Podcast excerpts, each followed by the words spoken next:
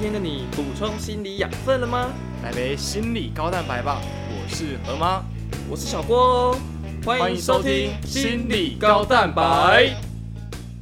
嗨，大家好，我是 T T。那上礼拜我们讲了五种注意力，那不知道大家回去有没有就是在工作的时候啊，或者在做什么事情的时候，有没有想到说，哎，这是什么样的注意力？那今天我们要讲说，为什么我们很长注意力会分散？那，呃，就像上一集我们讲到，我们三个其实维持注意力的时间大概十分钟吧。那为什么我们又可以完成我们的工作，甚至是考国考呢？就是虽然大家都会分心，但是的确有一些方法可以让我们应用在生活中，然后让我们比较不容易分心，或是更能维持专注力。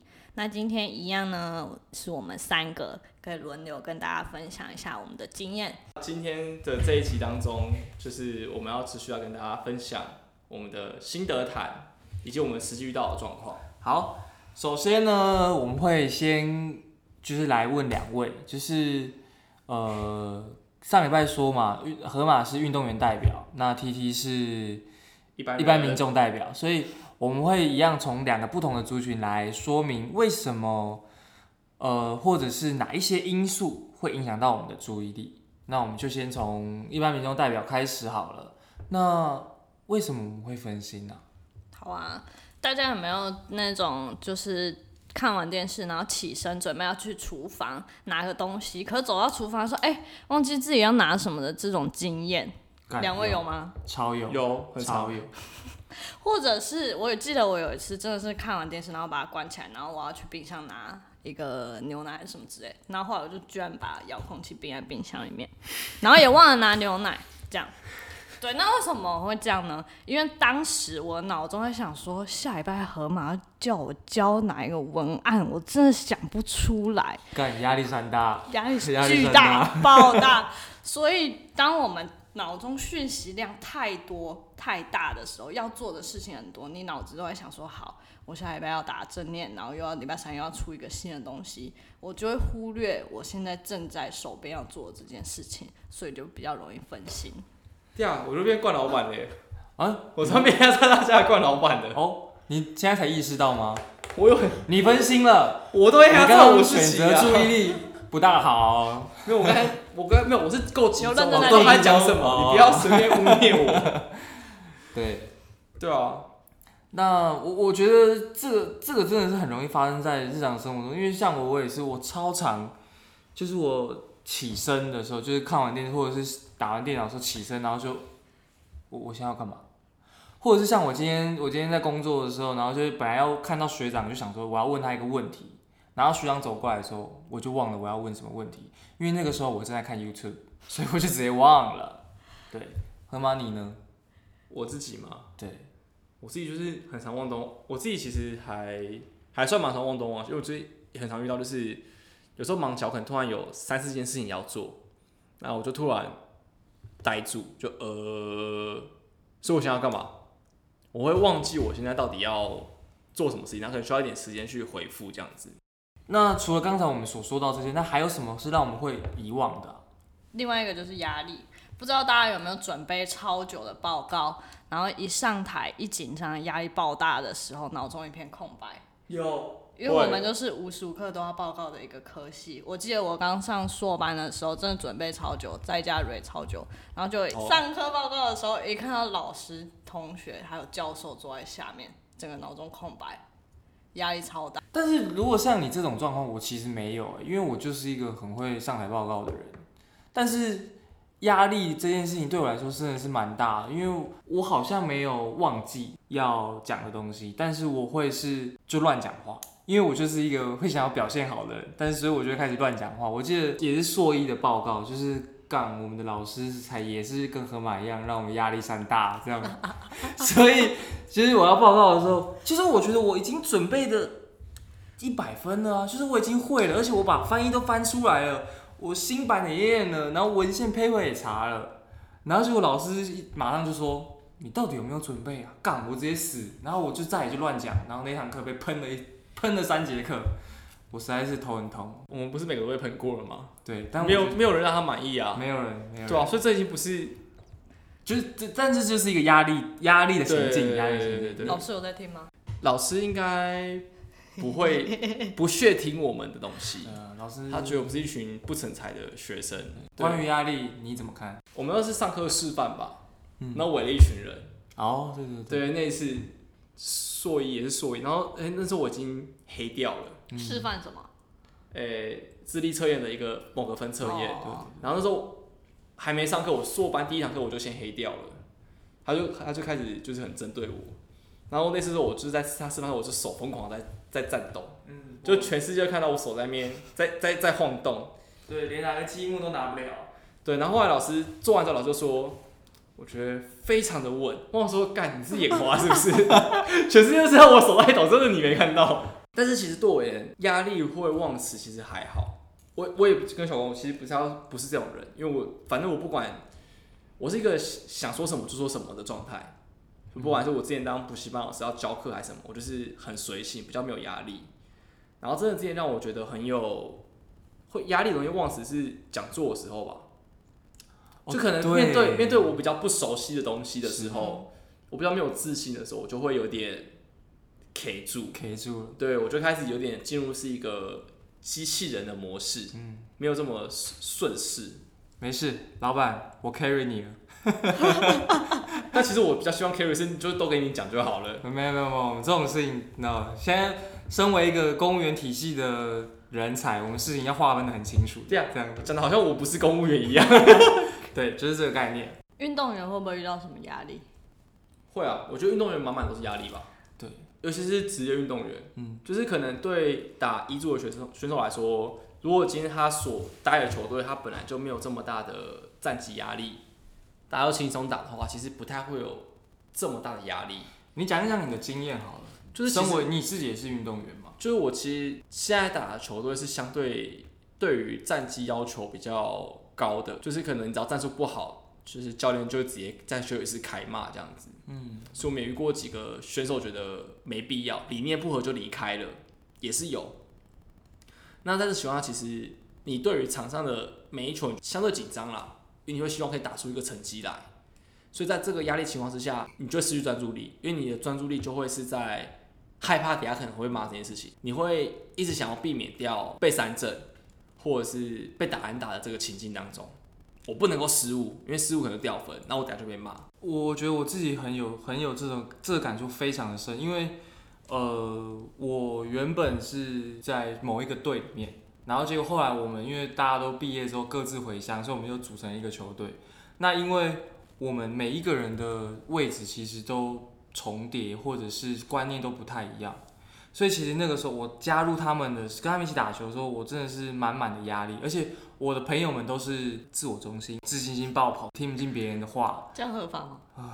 对我来说是一个也是不太合不太合的事情，所以变成是我我就是要去融入他们，可是我融不进这个球队，所以老实说，我其实是蛮会打球的，但是我 变成这个球队之后，我反而不会打球，就是就是变得很笨，就是什么事情都记不起来，很紧张，我真的就是就像刚刚河马说，很害怕我等下失误，或者是会不会我这个传球我等下就要被抄手，或者是我投的进吗？就是各种紧张想法都跑出来，所以我觉得打了就是三分钟就被换下去。刚才讲的压力，就是这我们是日常生活，那更不用提职业球员，嗯因为职业球员有家庭，所以他们也会有一些家庭压力，嗯，那更不用说他们在场上最直接面对就是球迷，对就当你打不好的时候，你就是会被球迷虚报，你就会直接在当天的 P E 上面就直接把你屌一顿，嗯，就是对，就像大家会嘴詹子贤一样，打得好詹子贤，打不好詹子晴。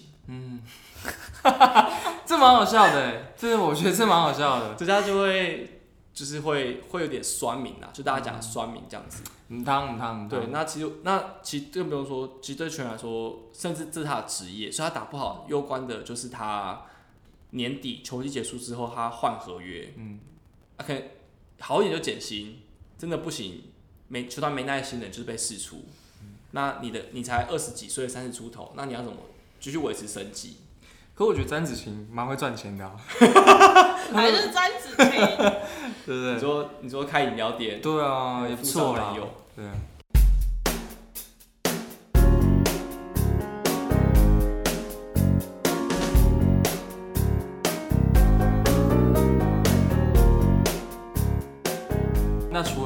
面两个，一个是资讯量资讯量太多还有另外一个是压力太大的时候。那还有吗？另外就是大家有没有前一天睡不好的时候，隔天上班或是工作更容易分心？如果我们当天睡不好的话，等于说我们那天白天的东西根本就记不起来，然后也没办法吸收，所以隔天呢也就更容易会分心。对不对？还是河马，你说看看，你有这样子的睡不好，然后隔天就是分心的爆的这种，强到爆啊！真的假的？就是我最近发现蛮明显的，就是我最近只要睡不好，我隔天早上没有喝咖啡，我就成一个死人的状态。嗯，然后同事就会说你干嘛？我说我不知道，我觉得好厌世，我的脸就会马上成一个很厌世、很低产的状态。嗯，就是我发我其实蛮有蛮明显这样的感觉，就只要我没睡好，这其实我隔天就会很强，就算我有睡午觉，我下午起来还是一个补不起来就对了。强到爆。对啊，我也是啊，我是喝太多咖啡，导致晚上睡不着，然后隔天呢，老师在讲什么，真的答非所问，然后真的晃神，这样那我最近实在是太规律了，所以实在是睡太好了。睡就是不能睡的，就是不睡的时间也在睡在睡啊，要睡的时间也在睡还是在睡，所以我就精力充沛，所以我没有这个问题。那前一阵子之前的经验，硕班的时候实习啊，或者是上课，实习然后赶报告实习哥是不是赶报告赶到很晚，然后隔天早上那个上班的时间是不是有稍微有一点 delay 的状况？可能是睡过头，这不是这不是不专注吧？那那一天跟老师的互动啊，哦，那一天跟老，我记得那天跟老师互动就是还不错，因为老师没有发现我迟到啊，所以我但我记得我也是啊，一定也是，但我其实确切的例子我实在是忘了。好，那就是不可考不追究。那还有吗？睡不好之外哎、，我觉得，我觉得睡不好可以再补充一下。好就之前就是在看那个，安眠书店。不是，我突然忘了那那本那本书那本激励体验书是什么？我们好像有讲过，灵活如豹，不是不是那个。形象练习。不是，那个嗯我后来有发是在后面，他要提到心心理素质、那个。MVP 制造机，不是。那我强健，哎是吗？来，各位，这就是记忆力提取的过程。没错，就是就是活生生的一个例子。完全。给他一些选项，看他能不能想起来。对，这就是说叫做在任记忆。在任。那他现在在想的就叫做回忆调控力量啦。然后调控力量，他想到了。就是调控力量有一章，因为他有提到睡眠，他是说如果你今天晚上要比赛，然后当天早上你要怎么做记忆体的安排，那其实就有提到中间期可以小睡一下，嗯，因为小睡除了帮助运动员恢复体力之外，那他们的注意力也会比较好。那我之前去上课的时候，有点常听到就是说，其实很多职业球员，假如他是职棒的终结者，因为对一个职业球员来说，他可能四点就要到球场了，开始热身三点，前都在睡，没有没有，就开始就就是要到球场了嘛，可能吃点东西，六点半开赛。但是如果他是个终结者，他第九节上班，那便是他可能他的上班，他热身时间可能是八点半的事情，甚至哦九点才热身，整个时针往后。所以很多时候他可能是六点半就因为后面睡一下，然后睡到第七局差不多就醒了，然后才开始热身。这样啊，好无聊哦，因为变成他就只参与最后两局哎。对啊，可是他每天都要上啊，哦，所以变哎，终结者是到时候他要守最后一局嘛，可能是一分差，最后一局。然后如果你突然被打在全垒打，就比比赛就是对，要么白，要么就是回到原点重新开始。嗯，并要想，他从四点到九点，其实这其实很累，怎么维持最后一局高高度张力的专注跟体力？不如睡一下。对，所以基本上都会透过小睡去帮助我们恢复专注力。这其实，在职业运动场上也是一个蛮重要的策略。那我在这里跟大家分享一下，就是睡觉这件事情是真的蛮重要，因为过去在硕班的的训练当中，因为真的是实在是课业压力实在是太大，实习也是很大的压力，所以每次要去就是下课或者是实习结束之后，差不多都五点嘛，那时候真的是海啸累，所以那个时候就是先回家先小睡一波，然后再去练，再去压重的时候就觉得哇精力充沛，人生充满了力量，就真的是蛮重要的。好，那讲到压力之后，呢？另外一个就是我们平常的生活习惯就会影响你的记忆。就像呢，你每次回家的时候，你都把钥匙放在不同的地方，你的脑子怎么可能会记得钥匙在哪里呢？嗯，所以呃，环境的单纯化或是习惯化，其实也可以帮助我们记忆。哎、那这里我就有一个问题，就比如说我都固定放在一个 A 地方，可是我他妈今天忘了放在 C 地方，那我就找不到了，怎么办？早就是例如说，可能平常都把钥匙挂在门前门前，但今天不知道为什么就突然放在冰箱里了，或是放在左边的口袋里，但你摸不出来，然后时间一过了，我就忘了，干我的钥匙嘞，我怎么找不到？没不是在这个地方吗？说好的门前呢？怎么没有？对，怎么办？那就是没有养成良好的生活习惯啊呢。那你生活习惯好吗？好吗？还行还行，至少我觉得我把我空间乱中有序，乱中有序，还还行还行。还可以。你呢？我超结构人，哦所以一定要收好。就是一定都在门前，从来不会跑到没错。对，所以我刚刚不知道小郭的问题出在哪。因为我就是一个超级不结构的人，我就是那个 A B C D E F G 都会放的地方的人，所以我就 always 在找我的东西到底在哪。所以你就开始回忆过去。对，然后我永远回忆不出来，所以我就会愣在那里，我就会被卡住，我会被我的时间卡住，被我的地方卡住。还是你需要收集发票，什么意思？就跟最后大商铺一样。那是怎么样？哎、干没看过吗？干，我没看懂。看，居然经典呢、这你懂吗？你看 T T 也不懂啊，看，你们童年，是不是什么意思？他是一群喝喝我知道喝到断片。康了，我知道然后到一个岛，那那时候它跟发票有什么关系？对，系？跟发票他们喝到断片之后，他们要回溯他们去了哪里，他们大家把口袋拉出来看发票，哦，是然后回哦，然后看发票回去类推说他们到底前一天晚上去了哪些地方。哦，所以那部电影其实都是在喝康之后告诉大开始家疯狂的，的回溯。告诉大家怎么如何回溯，就是。对对对对。所以如果小郭前一天喝康了，你就回想一下昨天穿哪一件裤子，哦或者去了哪个女生的家。高腰。哎、我喝看的时候，我专注力特别好。那我下次不要跟你喝，我好害怕。好，那我怎么样？我要补充的就是，因为我们刚才 T T 其实有提到很重要，就是养成习惯来提升专注力。嘿，其实我们最近看很多书都蛮有感的，他就说，例如说对于一般人而言，我们平常会很多事情让我们分心嘛，工作什么的。所以刚刚就是小郭的例子为例，他今天下课后他要去做重量，那可能硕班很有很多压力嘛，他可能就是会一直无法专心在这个上面。所以其实可以做法的事情是，他可能小郭在出门之前，他可以有一个固定的习惯。嗯例如说，他要用固定的步骤来收拾，就可能他要放东西的袋子，或者是用同样的方式出门。那透过这样子规律的习惯，其实可以帮助我们养成一个习惯，就是告诉我们是哦，所以我要去运动了。在这个时候，其实你在建立一个仪式化的步骤，帮助我们专注在我们等下要做的事情上面。所以，我们前一阵子在跟球员合作的时候，我们会说，你到球场一定要换钉鞋。你可能穿着球衣球裤去球场，但钉鞋是你一定会换的东西。所以可以透过换钉鞋的过程，告诉自己说，我要准备热身了，我要准备比赛了，去把专注力放在你等一下要做的事情上面。所以其实工作也是一样，你用同样的方式上班，或是整理好你的东西，其实都是在给自己一个暗示说，我要专在这个事情上面，去帮助自己做一个切割。所以其实建立一个习惯，一个好的习惯是一件很重要的事情。对，但不过我在想说，我们要告诉大家一些就是一些好用的方法之前，我还想问一下河马，就是我们刚才其实提到的都是一般人，就是为什么会分心，为什么会遗忘啊？那你觉得影响运动员专注力的因素有哪一些？这部分我们可以好像可以从可控不可控的因素来谈。嗯，你听得懂吗？T T，他眼睛哦大大的瞪着我，所以他正在等你说啊。看得我好害怕。对，您说吧。好，就是说一个打棒球球员来说好了，影响他今天表现的影响专注因素可能会有裁判，比如说啊靠呗，这么外角你也捡啊？为什么这个你不捡？不是好球吗？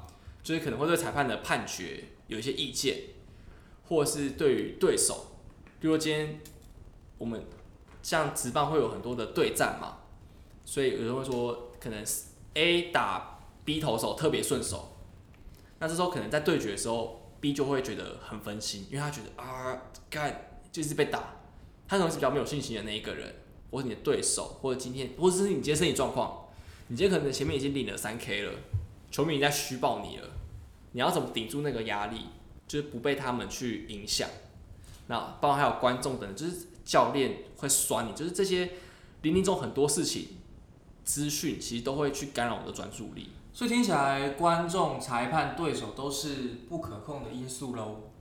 哇，小郭直接破题了，干，我当然是，专业的。嗯，我是专业的，那可控的是什么对啊，可控的就是我们自己，的能力？就例如说以打者来说好了，你不能够控制投手要丢什么球路，你也不能够控制裁判要怎么判这个球是好球还是坏球，嗯，这是不可控的，是你你天气你也不可控，但你能控制的可能是自己的情绪，嗯，我不要随着裁判的判决有一些生气的情绪出来，影响我的专注力，那我也。那我能做的就是说，我的选球，就是你能不能够指挥那一些通过本垒板的好球，或是你喜欢的球。所以我的选球，我的打击动作，这是我自己可以做的事情。对，这是表现是可控的地方。所以其实我们常会跟球员说，在比赛过程当中，其实这才是你要去注意的地方。啊，听起来可控这件事情就是比较是 focus 在自己可以做到的事情上面，对，以及一些情绪啊、想法啊，或者是自己的运动能力上。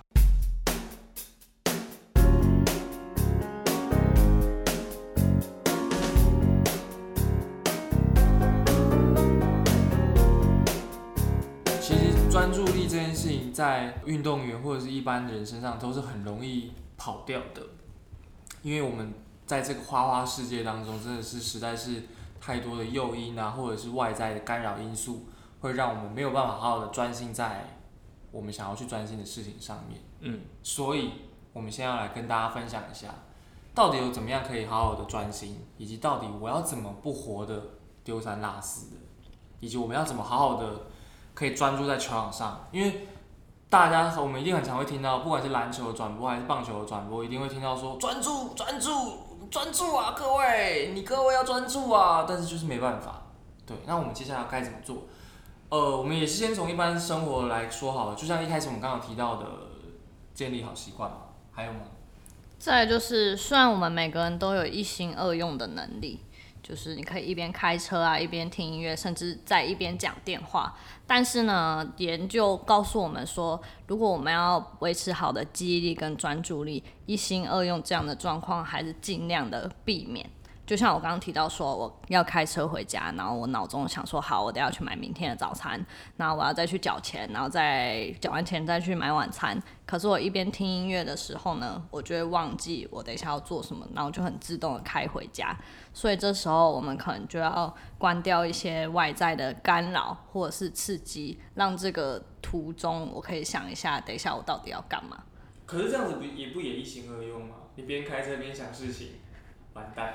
可是开车是一个比较自动化的行为啊，哦，自动化行为这太专业了，完蛋。就是说对于 TT 而言，开车这件事情是相对简单，不需要耗费脑力的。哦，不所以需要耗就会费脑力。进到我们所谓的自动导航的模式，就像洗澡一样。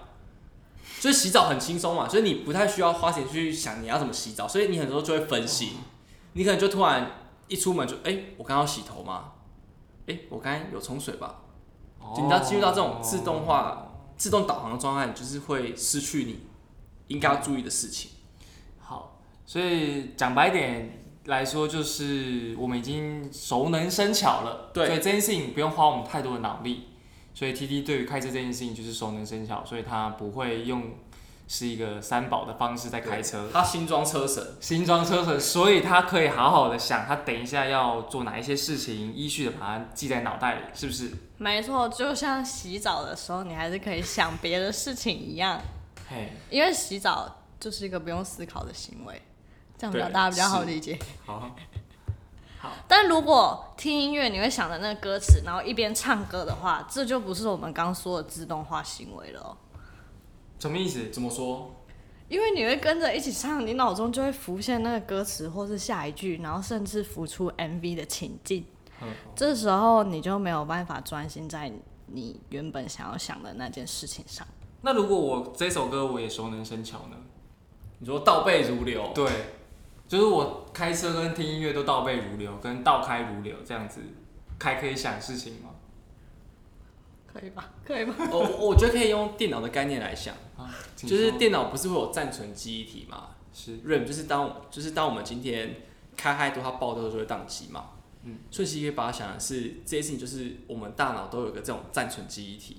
嗯，所以我们今天突然开太多视窗，哎、要买东西视窗，开车视窗，开太多时候我们就会爆掉。对，那我们自然就无法专注，就会失去那个焦点。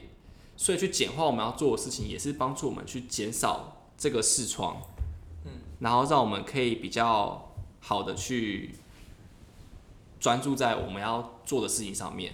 就是把我们的外在刺激缩缩小一点，不要让我们脑袋有太多的负荷，以及可以有一些好的生活规律之外，应该不止这两个吧？太少了，再多分享一些。再来就是近年来有很多关于注意力的研究都显示，如果我们吃太多的甜食或糖类，会降低我们的注意力跟专注力。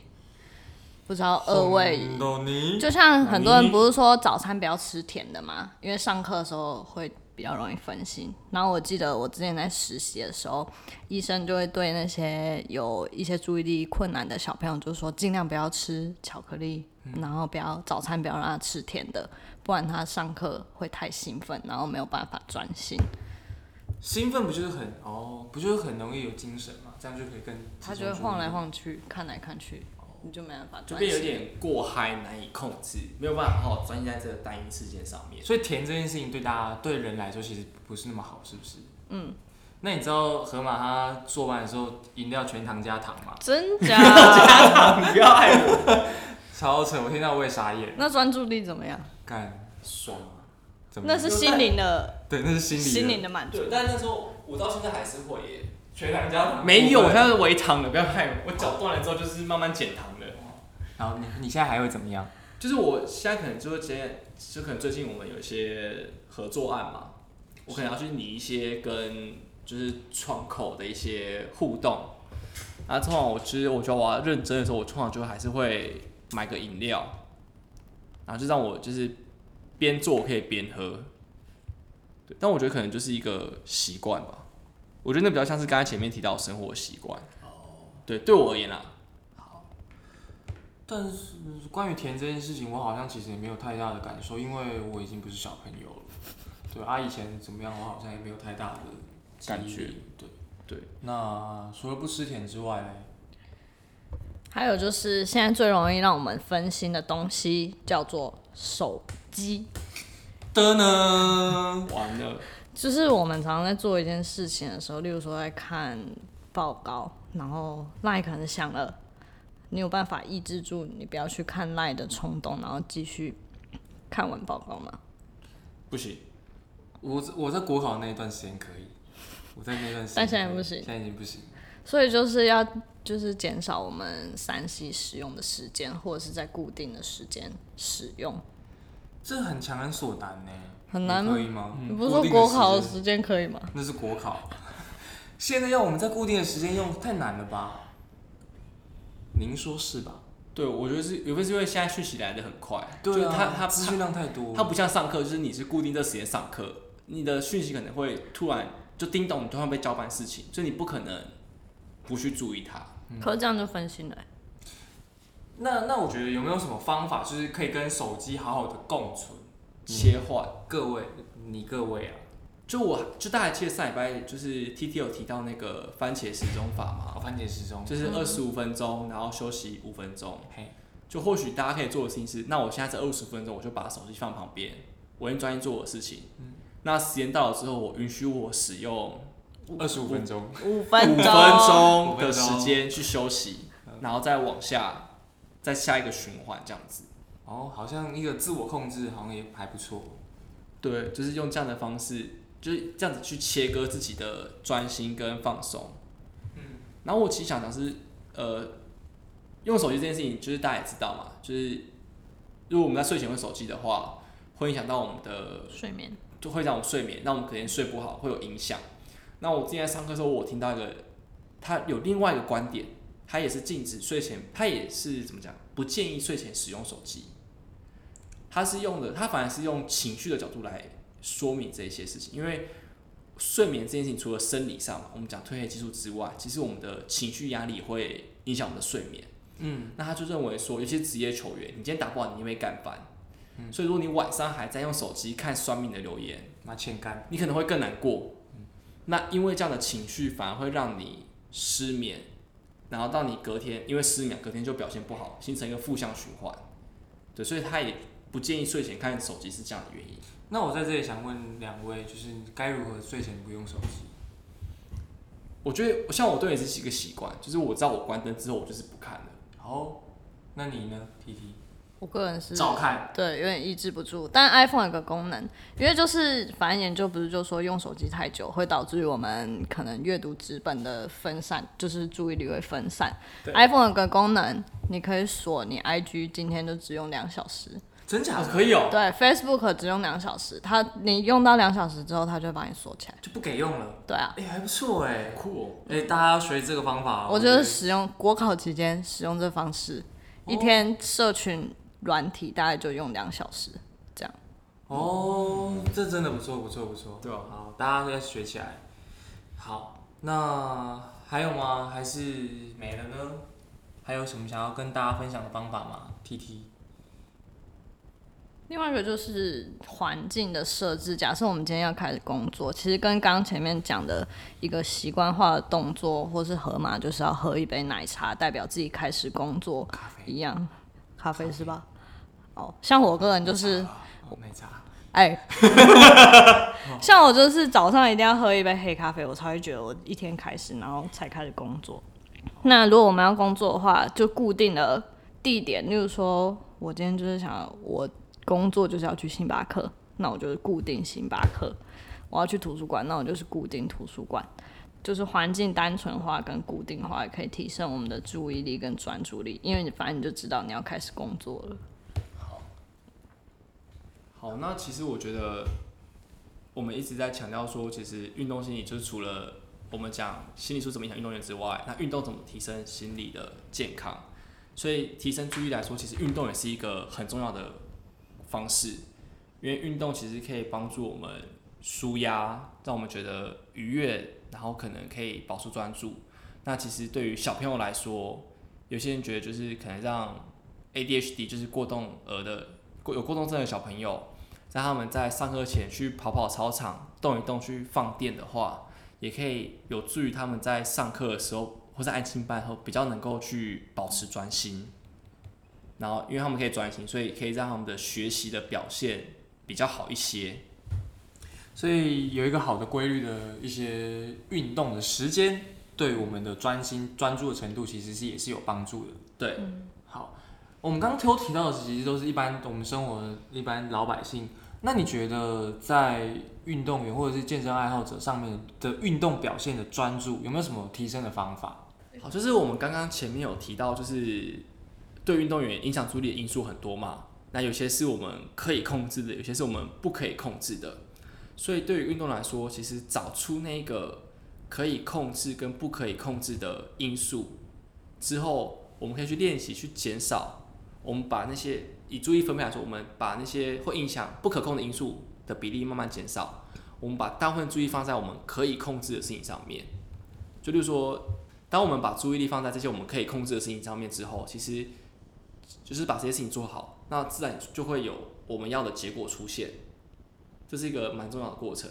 嗯，好，那当然包含调整我们的情绪，也是一个很重要的一环。嗯，好，那我们在一个平静或是在一个足够张力的状态之下，好去战斗。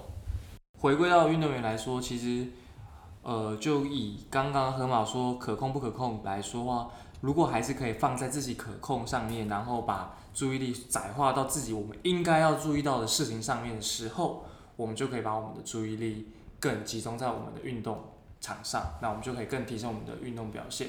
那这个就是为什么我们一直在不管是 podcast 还是在 Instagram 上面都会分享正念的重要性，因为正念对于运动员的表现，或者是一般人的表现来说，其实都是很重要，也是很有帮助的。所以今天就到这里喽。对啊，就是正念和计算，就是我们一直以来在录正念的练习。那就像小欧刚才提到，就是正念除了帮助我们，主要是帮助我们专注，把我们注意力放在我们此时此刻应该要做的事情上面。那就算我们有一些影响到我们的事情，一些想法、情绪出现了，我们就让它过去，那去专注在这些我们要专注的事情上面。那所以如果大家有兴趣的话，可以再回去听前面几集我们录的正念和计算。关于注意力的讨论跟分享，大概就在这两集中就先暂时做个一个段落，然后接下来我们可能会就是针对一些压力的部分来去跟大家做是一些说明跟讨论，或者是跟分享，那就等到下一次再说喽。好，那 T T 有什么要补充的吗？就是希望大家可以呃找回自己的专注力，或是用一些我们刚刚讲的一些方法，然后可以更进步。如果有什么问题，都可以小盒子我们。没错，如果你持续听到现在，很棒非常的感谢你，就是愿意持续保持专注力到现在，第五个都达到了，对，非常的厉害。好，那喜欢的话，记得在我们的 podcast 哦，你听的 podcast 平台下面哦，给予五星，然后留言给我们回馈。那我们在 First Story 上面也有开赞助，如果你喜欢我们的 podcast 节目，也欢迎赞助我们一杯高蛋白的钱，继续支持我们，并留言给予我们回馈。如果你有什么想要听的主题，或者想要看的东西、疑惑的，都欢迎你就是来信来讯告诉我们，那我们也会把资料做好之后，做成新的一集分享给大家。好，那今天第八杯高蛋白就到这里，我们第九杯再见喽，拜拜。拜拜。